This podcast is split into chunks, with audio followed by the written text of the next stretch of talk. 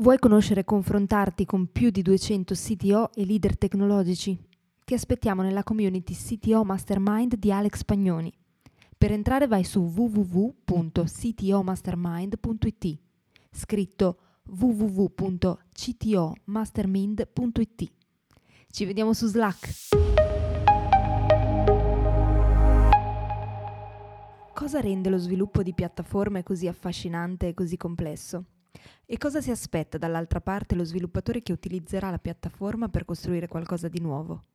Ne abbiamo parlato su Clubhouse nel CTO Launch numero 15 con Alex Pagnoni e la community del CTO Mastermind. Buon ascolto! Benvenuti a tutti, oggi parliamo di sviluppo di piattaforme, in particolare nel confronto con lo sviluppo di prodotti digitali o di servizi digitali. Abbiamo parlato nel CTO Show che è uscito oggi di questo tema, anche di questo tema, con eh, Giacomo Baldi di Zerint, che si occupa principalmente di Internet of Things e hanno sviluppato una loro piattaforma e anche Alex ha molta esperienza in questo merito, quindi c'è stato un po' di confronto. Lascio la parola a Alex per iniziare la, il discorso. Sì, ciao a tutti. Allora, infatti, come diceva Sara, ho fatto una chiacchierata con Giacomo per quanto riguarda il discorso innanzitutto IoT che è il suo mondo, però siccome loro in realtà hanno costruito una piattaforma che poi viene utilizzata da altri, allora durante la chiacchierata è venuta fuori tutta una parte di discussione proprio sui temi di sviluppo di una piattaforma, le sue peculiarità, anche il fatto che, ad esempio, comunque in Italia di eh, produzione di tecnologia non ce n'è tanta, ma al di là di questo, il fatto che loro abbiano proprio sviluppato questo genere di cosa eh, a me è interessato molto perché da sempre eh, la costruzione di piattaforme è uno dei miei principali interessi, informaticamente parlando. Ora, qui prima volevo eh, dire cosa intendo in questo contesto per piattaforma, prodotto, servizio, perché eh, spesso io proprio parlo di tre questi differenti tipi di asset e lo vedo però dal punto di vista nostro. Innanzitutto ne parlo sempre in chiave di qualcosa che chiaramente ha del codice dietro, quindi piattaforme, prodotti o servizi digitali, questo comunque.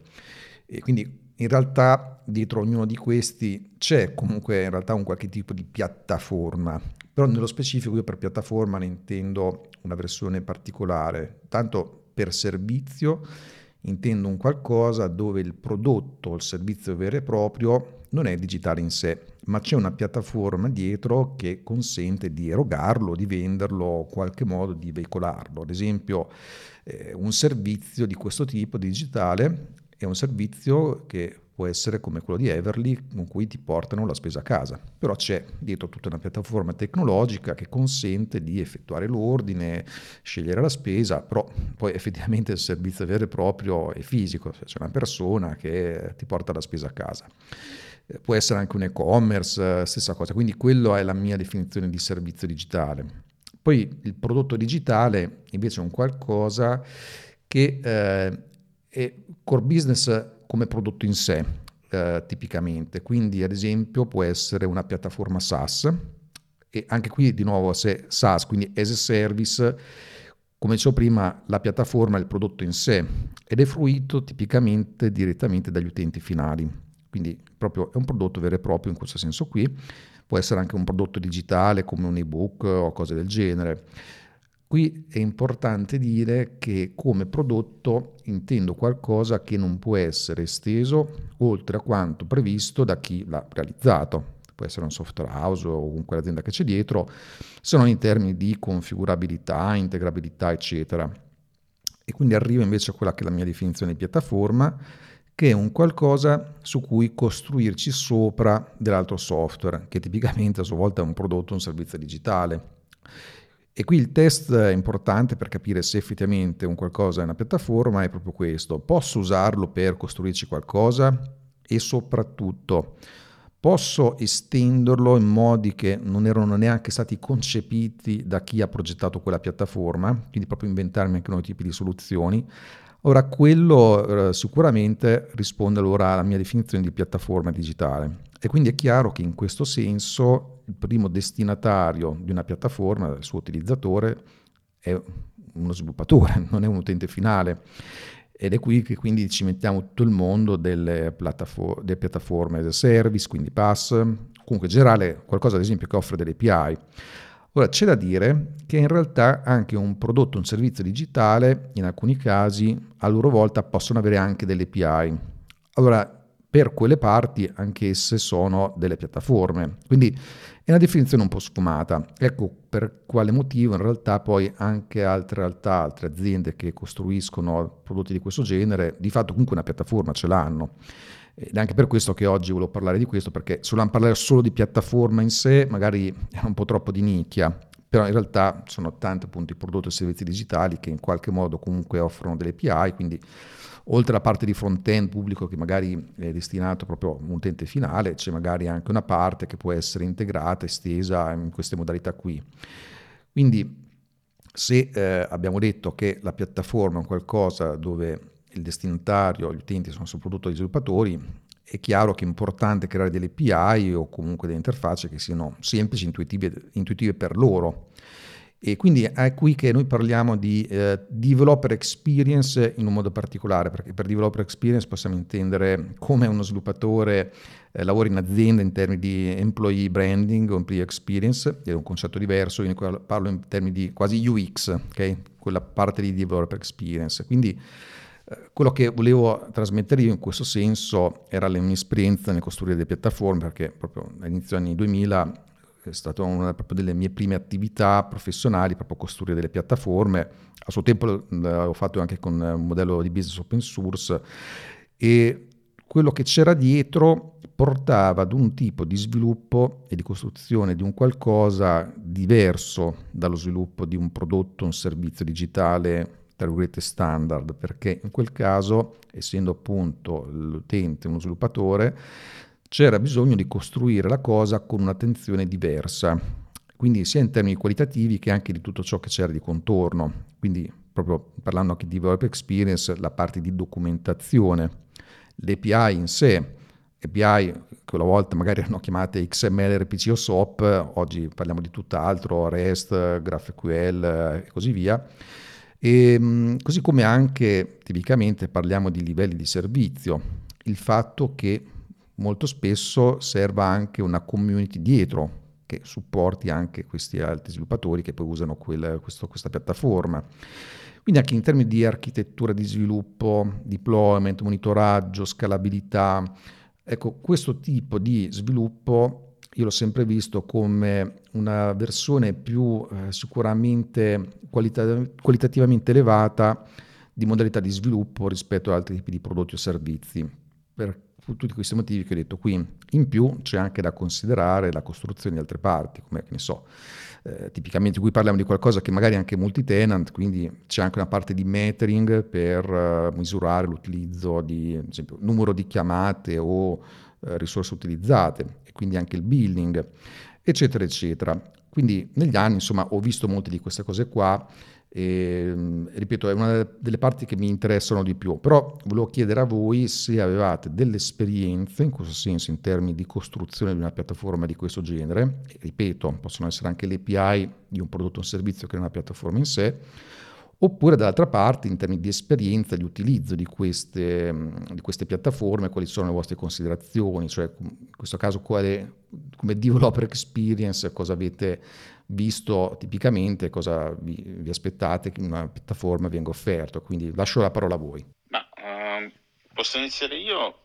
Diciamo che la cosa che si avvicina di più a quello che dice Alex nella mia esperienza è la costruzione di API eh, per utilizzare il prodotto, i servizi in generale che, che, che abbiamo sviluppato nelle aziende dove ho lavorato. Io soprattutto ho lavorato molto nella loyalty c'erano molte API di integrazione con i servizi di loyalty, con, con l'engine di loyalty che, che avevamo sviluppato e che gestivamo. Ecco, l'API è un esempio di qualcosa che fai per altri developers, no?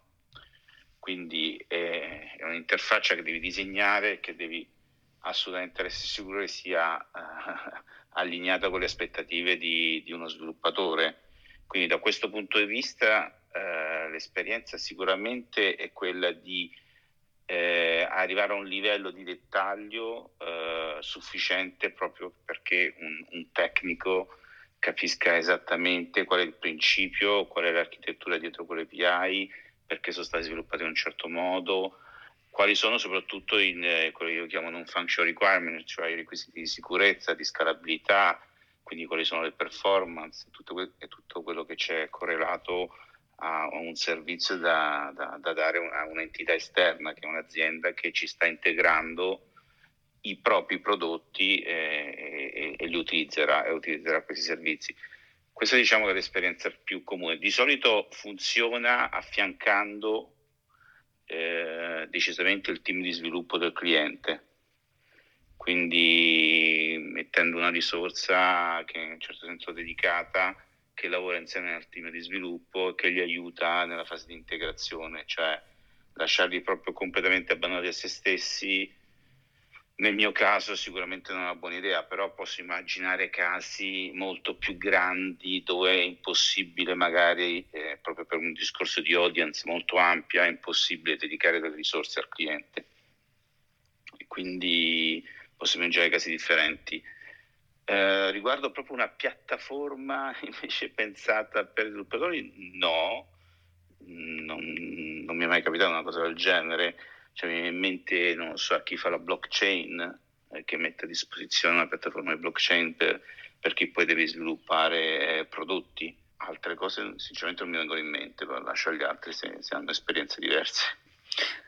Ciao, provo anch'io a dire la, la, mia esperienza. Allora, sì, anch'io nella mia vita professionale ho avuto molte esperienze di questo tipo, diciamo sia come produttore di eh, diciamo, chiamiamole così, infrastrutture in un senso un po' ampio del termine, sia come eh, fruitore. Diciamo, all'inizio della mia carriera eh, mi è capitato, soprattutto all'inizio degli anni 2000, io sono sempre stato molto attivo nello sviluppo di applicazioni web, c'era questa diciamo, un po' moda no? delle varie aziende, soprattutto quelle più grosse, di farsi i propri framework in casa, i framework di sviluppo. E, mm, e mi è capitato in due esperienze diverse di proprio essere nel team di sviluppo di questi framework e eh, che fornivano quindi ovvi- ovviamente una piattaforma per, per, gli sviluppatori. Diciamo che le... Eh, i fattori di eh, maggior successo poi di questi strumenti, eh, condivido quello che diceva con Alex, tendenzialmente era poi la documentazione, quindi perché eh, da, dando eh, framework a disposizione di altri deve essere tutto ben documentato e eh, ben eh, in modo tale che chiunque possa muoversi agevolmente. L'altra caratteristica che invece dovevano avere diciamo, questi framework e anche poi API REST nel, successivo proseguimento della carriera e quindi dell'evoluzione tecnologica è anche il rispetto degli, degli standard, perché invece eh, diciamo così da fruitore di piattaforme di altri eh, molto spesso questi eh, standard non, non, non, sono rispettati, ma non solo, ma questo l'ho visto a tutti i livelli, sinceramente, sia a livello di eh, prodotti proprietari a livello enterprise, sia a livello di eh, gestionali anche molto diffusi sul mercato italiano, che adesso di cui non faccio nomi, però per dire è la cosa che ha, ha sempre eh, stupito me e conseguentemente il mio team di sviluppo è proprio la mancanza di rispetto dei minimi requisiti proprio di, degli standard, che ne so, API REST in cui eh, anziché fare un inserimento mediante eh, una post lo si faceva con una get e eh, cose di questo tipo. E quindi eh, documentazione e rispetto degli standard secondo me sono le due caratteristiche principali che devono avere una piattaforma che deve essere fruita dagli altri e appunto da sviluppatore da sviluppatore prima, diciamo da eh, fruitore poi in generale, e sono questi due aspetti che tendenzialmente ho visto mancare nelle ehm, diciamo così, eh, integrazioni in cui abbiamo fatto più fatica. Un'altra cosa, io vabbè, sono un po' di parte, però diciamo che eh, dalla mia esperienza ho notato che c'è un livello, da questo punto di vista, una differenza enorme tra i, eh, di livello, di qualità tra le soluzioni open source e le, e le soluzioni invece proprietarie, proprio nettamente, questo l'ho proprio percepito sempre. E, ehm, sia eh, diciamo, in un verso che nell'altro. Per esempio, noi eh, come azienda facciamo consulenza nell'ambito open source, abbiamo sviluppato anche dei tool, per esempio, di integrazione con strumenti open, come per esempio so, Alfresco, Pentao, e la documentazione che offrono queste piattaforme open è di altissimo livello e quindi per noi è stato molto facile, insomma. Quindi questa è un po' la, la mia esperienza. Tanto poi sul primo punto, una cosa un po' paradossale è questa, no? Cioè, tipicamente anche noi, lato più tecnico, ci lamentiamo spesso del fatto che certe volte capire il business o farsi capire dal business e dagli utenti finali non è facile, no? Quindi nel tempo ci siamo inventati cose tipo user stories e dintorni. Quando poi alla fine i nostri utenti sono degli sviluppatori, allo stesso modo certe volte riusciamo a perderci lo stesso, perché pensiamo al caso, che ne so, visto che comunque abbiamo fatto qualche nome, tipo la documentazione di AWS, no?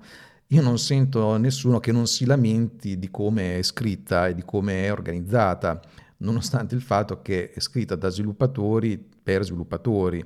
E quindi in realtà forse è una tara per certi versi quella di eh, capire esattamente quello che serve agli altri, che è tutta umana, ecco, non è soltanto eh, sviluppatori versus end user, ma è proprio in generale difficile questa cosa. Quindi a maggior ragione serve questo livello di attenzione che effettivamente anch'io nei progetti open source ho riscontrato, ma anche proprio per il fatto stesso da una parte che anche codice aperto già di suo comunque ti porta a scrivere in un modo diverso questo spesso porta anche proprio una mentalità diversa anche nel realizzare tutte quelle cose di contorno come appunto sono la documentazione, eccetera, eccetera. Quindi su quello ho un'esperienza molto simile. Sì, concordo con quello che ho sentito. Secondo me gli aspetti di solito che tengo conto sono tre. Uno è eh, documenta- due tipi di documentazione. Uno è una documentazione generica su quella che è la filosofia del prodotto allora, non sono un fautore delle documentazioni lunghissime, quindi un qualcosa di breve che faccia capire di cosa stiamo parlando e orientativamente che servizi offre e come deve funzionare. Poi una documentazione più di dettaglio sulle singole API, se parliamo di API, e poi eh, secondo me è importante fornire anche dei mock o comunque delle API di test, cosa che fanno anche piattaforme abbastanza grosse che offrono API perché, per eh, abbreviare il più possibile il ciclo di sviluppo di chi si deve attaccare alle tue API. Questo è un aspetto. E poi un'altra cosa che non sempre, cioè io ho visto in alcune aziende eh, fornire delle API ma che non posso chiamare API. Eh, addirittura in un'azienda c'era uh, un'azienda costruiva, gestiva per una grossa azienda di recruiting un enterprise service bus che era un software molto complesso e altri fornitori si collegavano a questo ESP e non erano solo API, cioè c'erano integrazioni eh, proprio a livello di codice sorgente usando il framework Camel che è per le code di messaggi. E allora io non concordavo molto su quell'architettura però sono rimasto abbastanza ammirato del fatto che fossero, a farla, fossero riusciti a farla funzionare e fossero riusciti a dare agli altri produttori di software che si collegavano con quel sistema eh, abbastanza informazioni per eh, metterli in grado di, di, lavorare. Si sono anche costruiti un, un lock-in notevole, devo dire. Eh, nel senso che fornivano dei servizi particolarmente complicati perché quando un fornitore doveva collegarsi al loro sistema eh, alle volte si scriveva alcune funzioni in casa, ma alcune funzioni erano già disponibili o dovevo usare alcune funzioni costruite da altri e lì doveva farlo con Camel e non con chiamate REST. Quindi parliamo di integrazione a livello di codice sorgente. Eh, secondo me è un po' anacronistica, però funzionava e quando funziona è una grossa, una grossa cosa. Prego Danilo. Ciao, eh, stavo sentendo l'intervento di Roberto molto interessante sul fatto di Apache Camel. Eh, certo, è solo un modo diverso per, per, comunicare, cioè non è che dovevi, almeno spero, mettere le mani su Apache Camel, ma, ma loro ti mettevano a disposizione dei, dei broker dei messaggi e magari anche, che ne so, eh, il formato del messaggio per poter comunicare con loro, credo, giusto Roberto? Eh, sì, allora la cosa strana era che questo mh, sistema era stato progettato da un architetto che aveva una buona esperienza ma non diciamo completa, per cui non era a microservizi. Quindi alle volte quando uno degli altri fornitori di software doveva utilizzare le Enterprise Service Bus, eh, ho visto anche eh, funzioni proposte dall'altro fornitore che venivano integrate nel kernel di cui loro comunque avevano i sorgenti, però eh, fare, c'era un, una persona o due eh, che facevano, si occupavano del change management, quindi eh, si occupavano di fatto dell'integrazione nel software, nel bestione monolitico di pezzi di funzionalità software prodotte da altri, sempre che utilizzavano Apache Camel e quella cosa era da fare a microservizi, però riuscivano a farla funzionare essendo molto ordinati. Ah, ok, chiaro, chiaro. Certo, sì, sono d'accordo con te che comunque devi disaccoppiare il più possibile perché altrimenti veramente è anche un macello mantenerlo. Io per quanto riguarda pure la documentazione, eh, io sono convinto che basterebbe anche avere, avere uno swagger o comunque avere un, una, un'API autodocumentante che, che tu appunto puoi testare dall'esterno senza dover necessariamente leggere che nessuno legge e soprattutto nessuno mantiene una documentazione troppo esaustiva. Infatti, se, se scrivi codice o comunque eh, se metti a disposizione degli strumenti come possono essere appunto lo Swagger, eh, eh, diciamo dal punto di vista tecnico la, una documentazione anche superflua, tra virgolette. Allora, poi è divertente che a me è capitato anche il contrario. E dovevo usare dei servizi, non mi ricordo se erano dei servizi di Stripe o di un'azienda che si occupava di buoni pasto e la loro documentazione a quanto pare non era rispondente a, quello che facevano le loro librerie. E per cui il giochino che ho dato compito di fare, ho detto ragazzi, gli fate un micro server, un micro componente e gli date il sorgente così loro si provano il loro caspita di libreria. Assolutamente, assolutamente, per questo, perché va mantenuta. Quindi il problema è sempre quello, cioè bellissima documentazione quanto ti pare, però se, se le cose cambiano, come, come sappiamo tutti che cambiano, anche la documentazione andrebbe aggiornata e non lo fa nessuno. Lo fa. Grazie mille. E, um, gli altri sono d'accordo su questo tema della documentazione, avete qualcosa da aggiungere? Ok. Io ho un'altra domanda. Ah, Roberto, volevi parlare?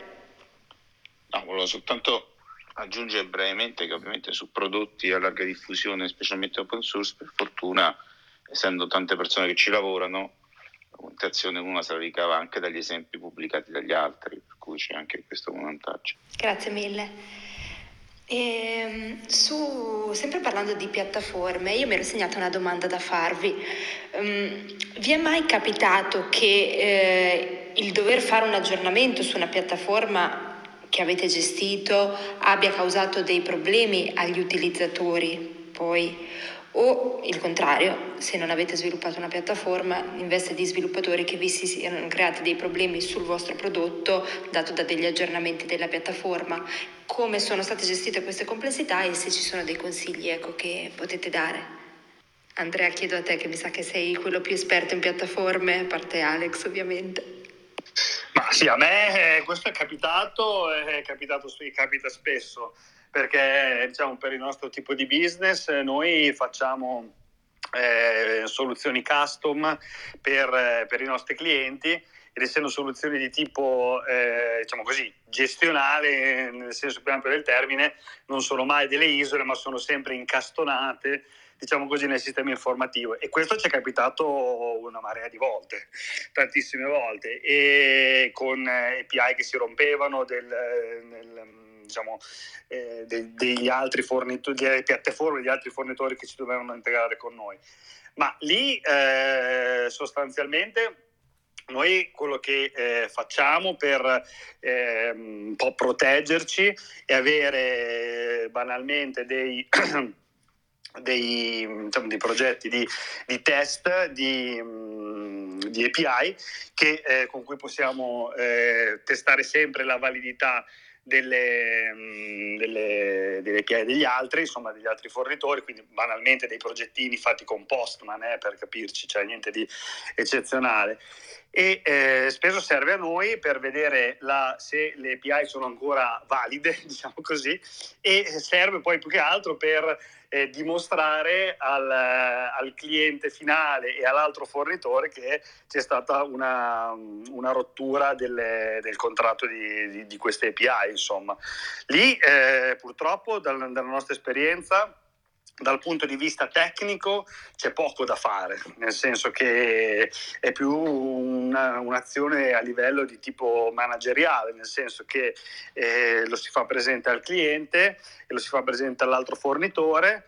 E chiaramente eh, se eh, il cliente è consolidato quindi lo conosciamo da tanto tempo, si è instaurato un rapporto di fiducia tale che eh, sa che sostanzialmente gli stiamo dicendo noi la cosa giusta e quindi interviene con l'altro fornitore che eh, va a ripristinare il... Um, o il funzionamento corretto oppure riporta l'API allo stato, allo stato precedente. Quando può farlo?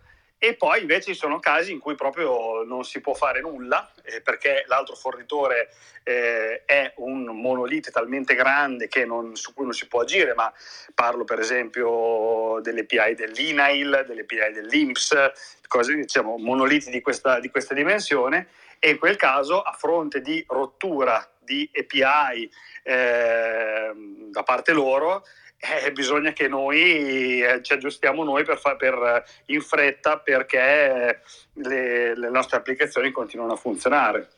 Anche in questo caso, dal punto di vista eh, contrattuale, bisogna avere degli accordi chiari con il cliente in modo tale che si sa che eh, in questo caso questi diciamo, adeguamenti eh, di, del, dei loro del software realizzato da noi per loro ricadono in change request e quindi devono essere naturalmente poi quantificate, valutate e eh, fatturate a parte. Insomma. Comunque sì, è un'esperienza che noi, eh, per rispondere, concludere la, dom- la risposta alla domanda, capita spessissimo e le, le, soluzioni che mettiamo in campo sono queste, quindi avere delle piccole suite di test di Postman per verificare al volo se l'API è ancora buona o no e poi per il resto è azione di, di, diciamo eh, manageriale di gestione della, dell'emergenza. Sì, poi in aggiunta anche, dipende poi chiaramente dall'ampiezza di questa piattaforma e da quanti sono gli utenti, eh, di solito una cosa che conviene aggiungere è anche una parte di eh, status update nel senso sono tanti servizi SaaS, PaaS eccetera che offrono una pagina dove proprio viene elencato lo status della piattaforma al quale di sotto ci può anche iscrivere per avere aggiornamenti. E sono anche tra l'altro proprio dei servizi robot SaaS che offrono questa cosa qui tipo se ricordo bene status IO qualcosa del genere che poi è andato a finire nell'Atlassian e questi qui sono dal punto di vista di gestione quando si hanno appunto molti utenti quindi anche tanti clienti di una piattaforma di questo genere è sicuramente utile averlo, eh, anche perché poi qui è importante chiaramente dare anche degli aggiornamenti costanti, frequenti, è una delle chiavi insomma di, di gestione di questi incidenti. È chiaro che d'altra parte eh, bisogna sicuramente prevenirli il più possibile in questi tipi di, di incidenti. Da una parte abbiamo questioni di infrastruttura e dall'altra più applicative di processo. Ecco, è anche su questo che è un po' quello che dicevo all'inizio, che eh, sicuramente vale per tutto ciò che è as a service, eh, questo chiaramente, però a maggior ragione su una piattaforma che ha tanti utenti, ecco questa cosa qui può diventare veramente disruptive e quindi è a maggior ragione il caso qui di adottare tutte quelle pratiche di lavoro, strumenti, continuous delivery, eccetera, eccetera, che molte volte predichiamo tanto bene, ma poi alla fine la maggior parte delle aziende non, non, c'è sempre tutto questo tipo di gestione. Ecco, per chi crea una piattaforma e la offre in questa modalità qui, diventano molto importanti. Ecco, poi a maggior ragione se questo è un codice che poi in qualche modo esce anche in modalità open source, anche solo in parte, eh, però è chiaro che al di là del codice c'è anche tutta una parte di operations, è lì che si fa molto la differenza. questo oltretutto rientra pienamente nella filosofia di come tu gestisci le versioni de, del tuo prodotto, che sia prodotto o, o, o API.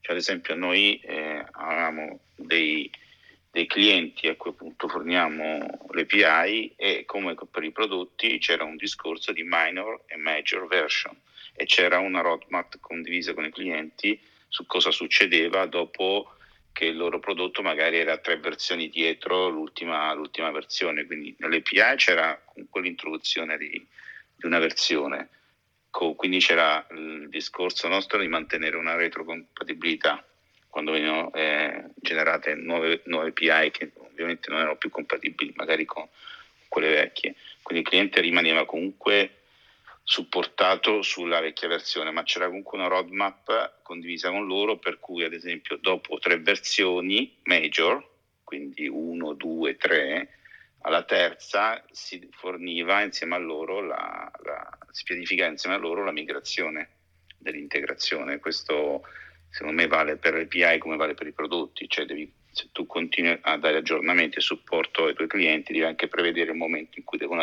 aggiornare e modificare i sistemi perché, perché, è cambiato qualcosa, perché stai rilasciando qualcosa di importante che a loro serve, ma bisogna uh, aiutarli a fare la migrazione, quindi ci deve essere anche il piano di migrazione quando tu rilasci una, una major version, come migrare dalla versione precedente a quella nuova. Questo fa parte del release management.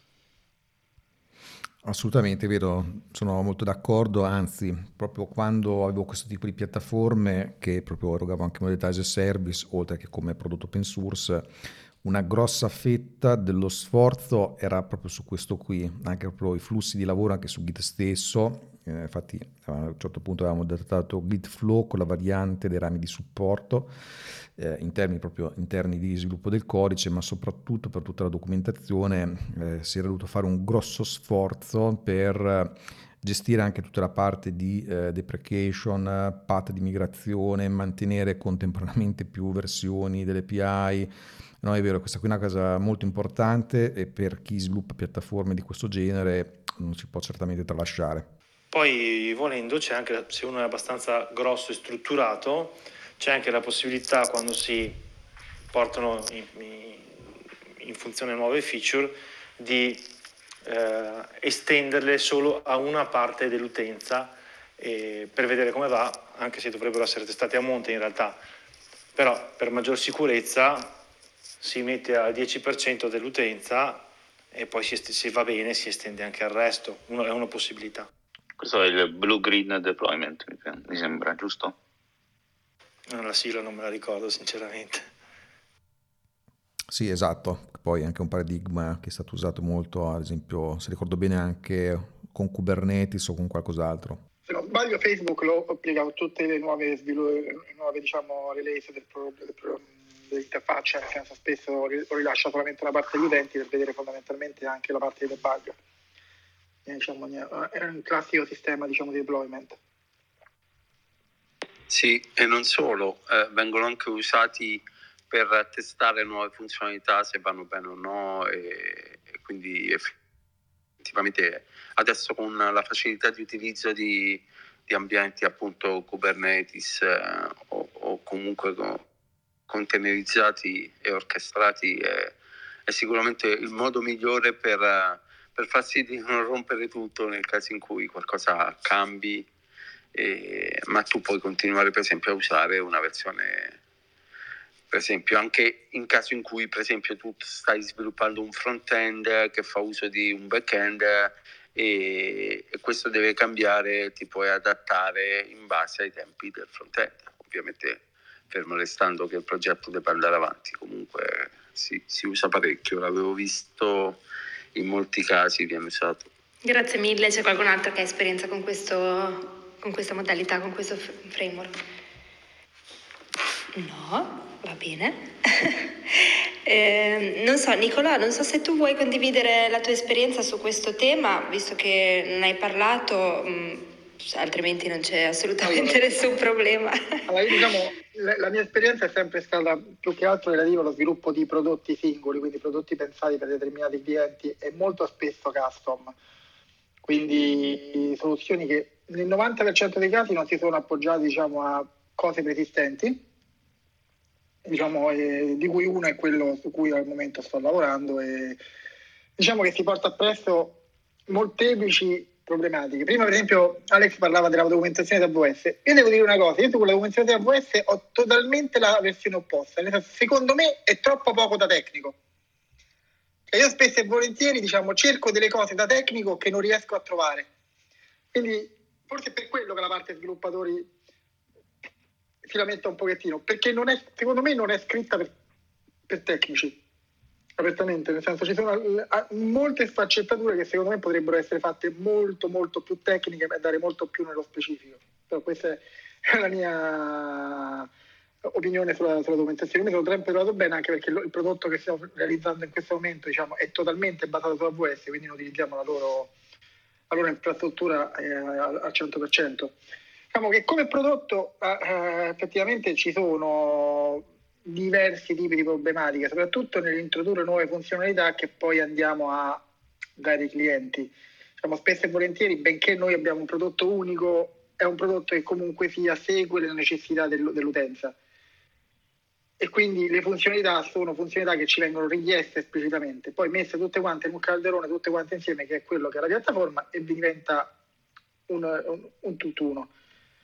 Dall'altro lato noi abbiamo molta difficoltà in realtà nel trovare la documentazione sui prodotti che andiamo a utilizzare, cioè librerie, mm, cioè nel senso usando, diciamo, diciamo in maniera più chiara, noi siamo un prodotto che è una via di mezzo tra la ricerca e la produzione. La, la vostra gran parte diciamo, del lavoro è tutta ricerca, quindi se fisicamente ti metti là e progetti cose che non sono mai state fatte soprattutto in ambito bioinformatico, perché noi lavoriamo con la bioinformatica essendo diciamo, una società che si occupa di analisi del DNA.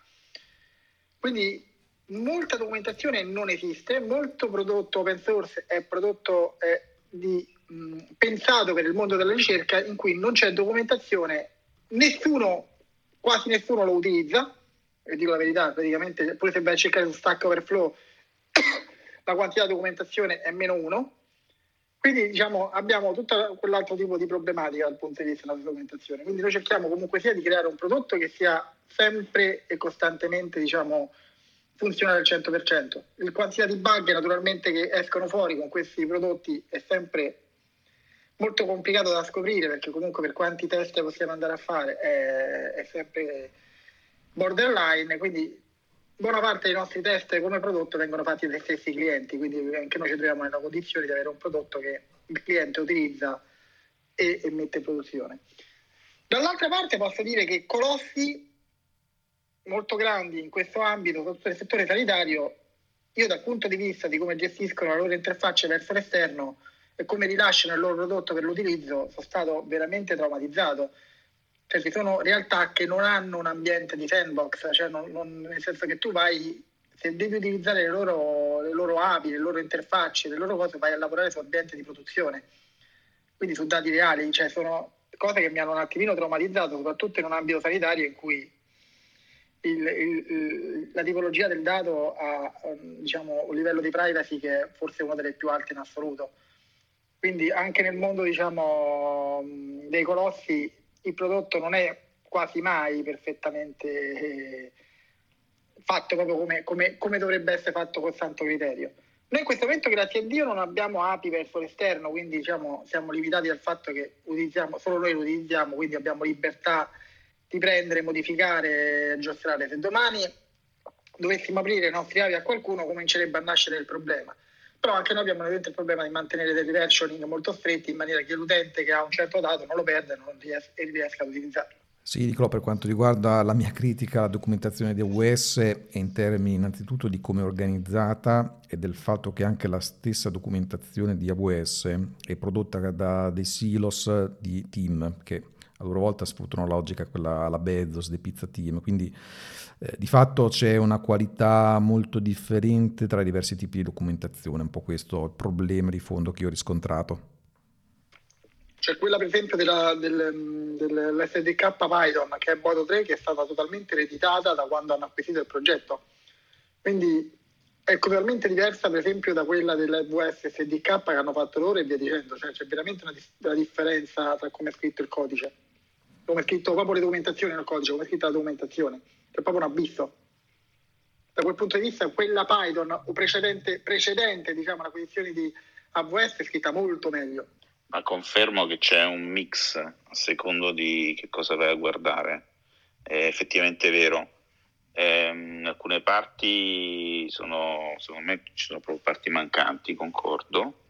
E in alcuni casi forse eh, quando si dice non trovo tutto quello che sto cercando, attenzione a non cercare cose che, eh, adesso lo dico così, magari qualcuno farà sorridere, eh, magari possono rilevare come hanno implementato internamente il servizio, cioè loro secondo me sono molto chiusi da questo punto di vista, non ti vogliono legare a delle alle loro diciamo peculiarità tecniche interne, no? Io ad esempio mi ricordo su Lambda non volevano, non credo che abbiano risposto tuttora, non vogliono rispondere come hanno implementato Lambda. Eh, sicuramente hanno usato i container, lo sanno tutti, però non, forse perché in un certo senso non ti vogliono neanche legare troppo a quello che poi loro hanno utilizzato. Questo me lo sono anche, mi sono dato questa risposta, diciamo. Grazie mille Roberto e grazie mille Nicolo e Alex e tutti, tutti, quelli che hanno partecipato. Se non ci sono altri interventi o se non ci sono altre cose da aggiungere, eh, vi, vi auguro una buona giornata. Ciao a tutti. Ciao, grazie a tutti. Ciao a tutti. Ciao, grazie. Ciao, ciao. ciao. Ciao, grazie.